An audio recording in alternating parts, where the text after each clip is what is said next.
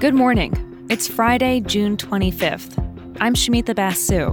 And I'm Duarte Geraldino. This is Apple News Today. Each morning, hear about some of the most fascinating stories in the news and how the world's best journalists are covering them. A series of alarming discoveries is shedding light on the history of abuse of Indigenous people in school systems in the U S and Canada. In Saskatchewan this week, more than seven hundred unmarked graves were found on the grounds of a former school. It was once run by the Catholic Church as part of a Canadian government program that forced Indigenous children into these facilities. This comes less than a month after a similar discovery in British Columbia. The Toronto Star is covering these developments. These institutions were euphemistically called residential schools in Canada and boarding schools in the U S, but these were not safe places. They were built to forcibly assimilate Indigenous children, to erase their culture. Canadian investigations have revealed many of the children who were sent to these places were physically, sexually, and psychologically abused. They died at far higher rates than the general population, and when they died, they were rarely returned to their families for proper burials in their home communities. In many cases, their deaths were not formally documented. And in the U S, the news of these unmarked graves is putting a new spotlight on the fact that Indigenous children suffered at these facilities. The U S Interior Secretary, Deb Holland, is the first Native American cabinet secretary. And this week, she said, the government will investigate the history of these schools, institutions that were once run by the department she now leads. For more than a century, the Interior Department was responsible for operating the Indian boarding schools across the United States and its territories. We are therefore uniquely positioned to assist in the effort to recover the dark history of these institutions that have haunted our families for too long. It's our responsibility.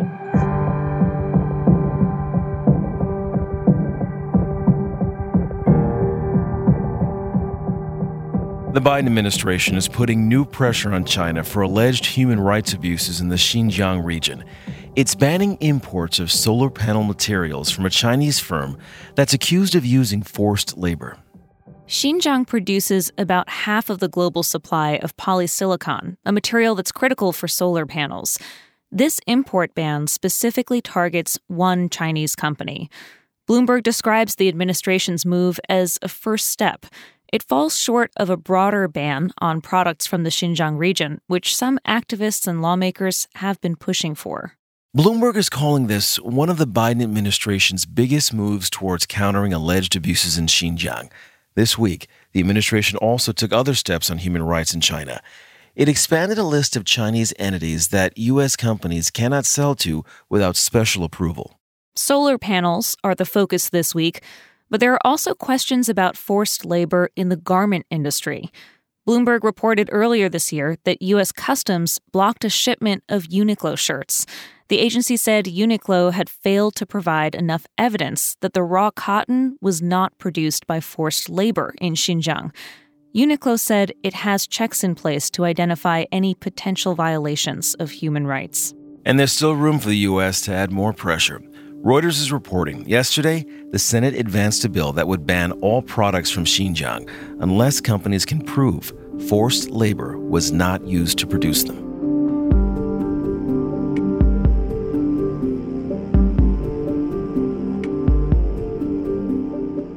Remember seeing how quickly restaurants totally transformed during the pandemic? Outdoor structures and heaters, super spaced out tables, staff wearing masks. The restaurants that survived changed to avoid bankruptcy. But a personal essay in Eater offers a different perspective. The writer has cerebral palsy and uses a wheelchair, and she says it's been frustrating to watch. She wishes restaurants would put the same kind of effort into being accessible to people with disabilities. The writer's name is Penelope Richards, and in this piece, she argues, if restaurants can follow pandemic rules, they can adhere to guidelines for the Americans with Disabilities Act. The A D A includes mandates for door width, wheelchair ramps, bathroom accessibility, and accommodations for people who are visually impaired. Richards points out A D A standards are the law. Restaurants are required to follow these rules, just like they were required to abide by pandemic-related rules. But Richards writes that in her experience, many restaurants do not take A D A mandates seriously, not like they did with pandemic protocols. She shared this one story about going out to celebrate her birthday. When she got to the restaurant, she realized it wasn't wheelchair accessible. She and her friend had to scramble to find somewhere else to eat. And it wasn't the first time something like this happened. Once, restaurant staff had to carry her and her three hundred pound wheelchair up a flight of stairs so she could attend a work dinner. And she reminds people, offering to carry a wheelchair does not mean you're following accessibility guidelines. Richards acknowledges, of course, restaurants were quick to adapt to pandemic rules because their bottom lines were in jeopardy. But she points out there are about sixty-one million people with disabilities in the United States. For a lot of Americans, many restaurants are denying them the experience of dining out with friends, celebrating milestones, or going out on a date. So as restaurants return to full capacity, and in light of the many adaptations made over the course of the pandemic, Richards is asking that accommodations for people who have disabilities not be an afterthought, but an expected and integral part of any dining experience.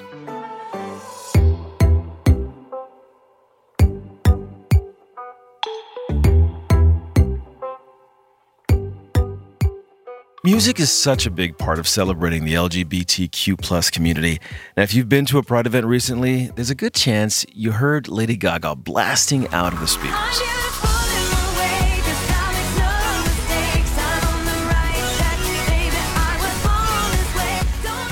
Born This Way, that phrase underscores the idea that sexuality is not a choice. Now, the song is part of a musical history that's longer than you might think. M T V News goes back decades to look at the hits that have acted as a means of representation and self-expression for members of this historically marginalized group. For many years, references had to be subtle. Legendary songwriter Cole Porter was gay, but he wrote for performers who weren't, like Frank Sinatra. It was just one of those nights, just one of those fabulous flights, a trip to the moon. That was nineteen fifty-three. Sinatra was singing about one-night stands. And M T V says what Porter is alluding to there in his lyrics is the secret and sometimes fleeting nature of gay romance in that era. In the years after the Stonewall Uprising brought the movement for equality further into the spotlight, Pride songs became more overt. Think the Village People, you know their nineteen seventy-eight dance hit Y M C A. It's fun to stay at the Y M C A. It's fun to stay at the Y M C A. They have everything for your men to enjoy. You can hang out with all the boys. It's fun to stay. Fast forward to today when Pride anthems have gone fully mainstream.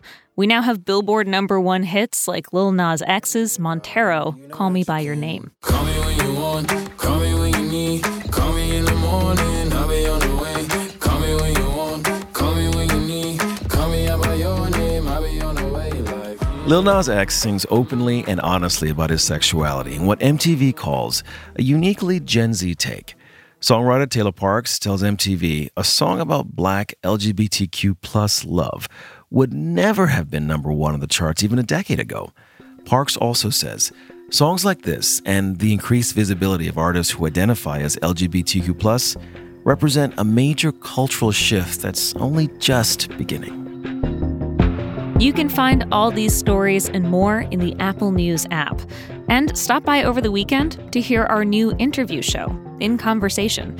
In each episode, we talk to the writers of some of the best stories in Apple News plus. This week, I speak with Belinda Luscombe from Time Magazine. She recently profiled billionaire philanthropist Mackenzie Scott. After her divorce from Amazon founder Jeff Bezos, Scott started making headlines for massive charitable gifts. Luscombe explains the unique way that Scott is giving away her money. She didn't give to really big ones, and she didn't really give to really small ones, but she gave to sort of middle-of-the-road organizations that were being particularly effective. She gives unrestricted gifts. Enjoy the weekend listen. We'll be back again with the news on Monday.